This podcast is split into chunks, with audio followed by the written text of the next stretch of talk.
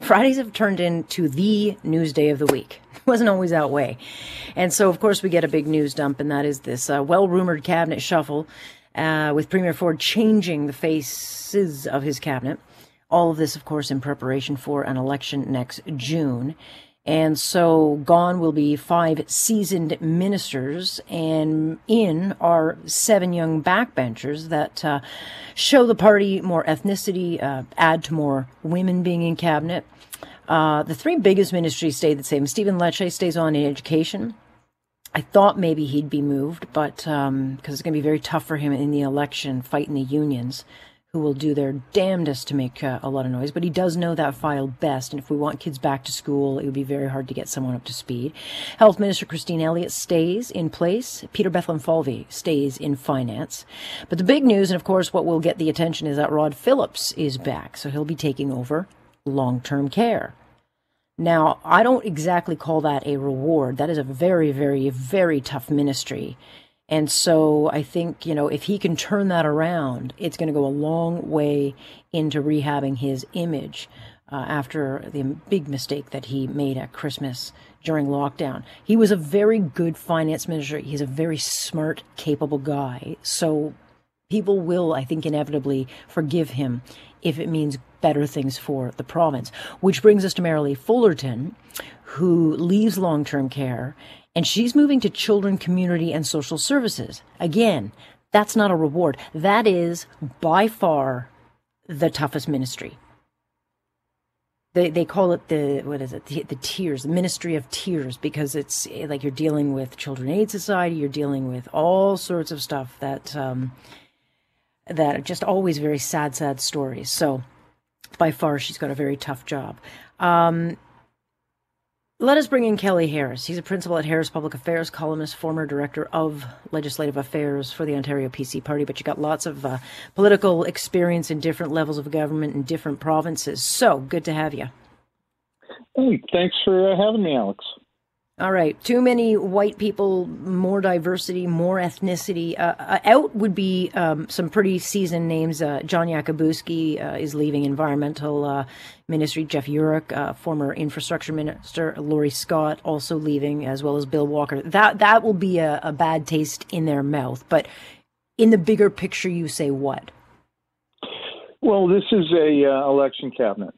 You take a look at the changes. Let's take a look at Premier Doug Ford from the point that he took over this party. His leadership campaign was, what, a month long? And after being leader for a month, he had to go into an election campaign, and then he took over the reins of power. He didn't even have, if you remember, they didn't even have a platform in the election. Yeah. They literally did not have a platform. Many of the people that were running for him, these were not the people that he helped recruit to the party. They were Patrick Brown's people. Mm-hmm. A lot of them, there were still some remaining from Premier Harris, many under Tim Hudak's leadership that when I helped train in their first election. Some of those are in government now, and ministers, Todd Smith, Lisa Thompson, Monty McNaughton, all of them. I put them through their original media training. This was an opportunity for Doug Ford to take a look a year out from election and say, okay, I want to have my team, my face on the Ontario PC Party, and really take ownership of the party, which he hasn't had a chance to do. This is a mature cabinet shuffle. I say that because it isn't. It isn't just on a whim. The original chief of staff, if he had been still around, I think there would have been a 14 cabinet shuffle during the pandemic.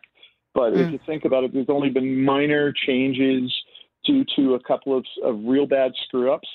Rod Phillips getting kicked out of cabinet, that left a bad taste in a lot of senior conservatives' mouths.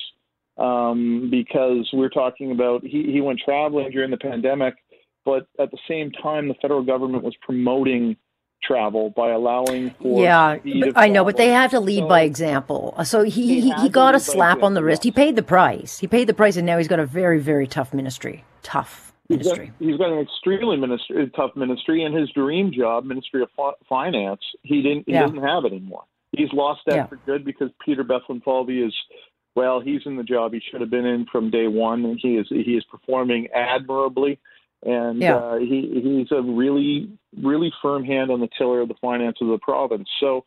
Well, they're both finance guys from Bay Street, and I mean, you will not meet a finer guy than Peter Bethlenfalvy, and I know him because, you know, at the time when a lot of these names were coming up, I was actually doing some contract work for the party, and I was media training a lot of these people, and I thought, I hope he never turns into a politician, because Peter Bethlenfalvy, I think, at some point down the road, would make a terrific leader. He's just that nice of a guy and a good guy. So he's got finance, but then again, you could say the same thing about Rod Phillips, very competent. He just made a really stupid mistake. I made a significant error in judgment. Yeah. Exactly, and now he's going to be put into long-term care, which I think, again, you're talking about a calm hand on the tiller, somebody who's good in the media, somebody who is a great communicator. And if you take a look at all of the cabinet positions that they've gone to, they are looking for people who can stand up in front of a camera and sell the government's message, and that's what you want from an election cabinet. Are there going to be questions about people like Stephen Lecce, for example? Generally, the teacher, it doesn't matter who you put in as education minister. If they've got conservative attached to them, the teachers will hate them. There's nobody who's ever going to be good enough for the teachers. However, Stephen Lecce needs to make sure that he once again starts appealing to the parents. He's got to get kids back in school. Exactly. And once he does that, once he needs to prove to the parents he has their best interest, because conservatives are never going to win with teachers, but they can win with parents believing they have the parents' best interest. And that's key for the education ministry. And so let me bring in some of the others. So Prab Sarkaria is now going to take Treasury Board. Peter Bethlenfalvy was actually handling both ministries. Prab lives in the Mississauga GTA area, a newcomer to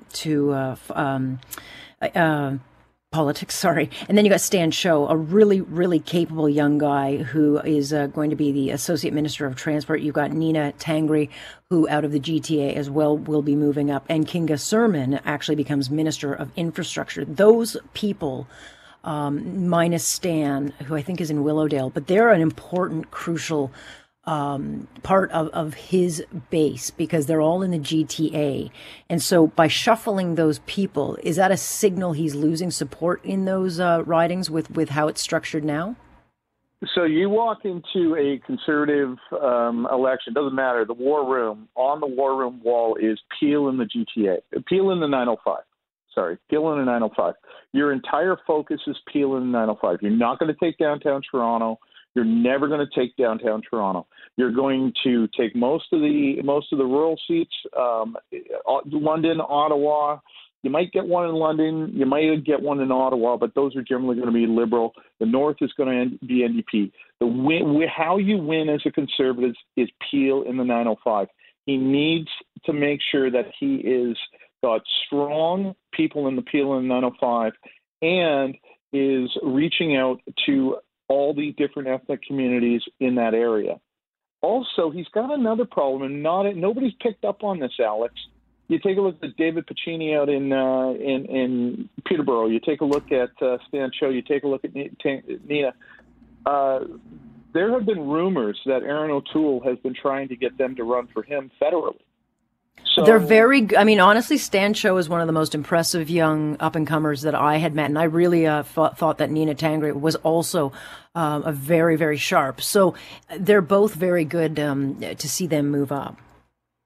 Yeah, and I say Dave Piccini, too, because if I'm not mistaken, Dave Piccini was the first MPP to endorse Erin O'Toole for his leadership of the Conservative Party. So Doug Ford's also got to make sure that the people that he's promoting the young people, so they don't think that, well, the only way I'm going to get ahead in my career is switch to the federal system, or think that they can achieve more federally. So that's part of that. But there are three things when you're taking a look at a election cabinet. There are three key areas you want to focus on.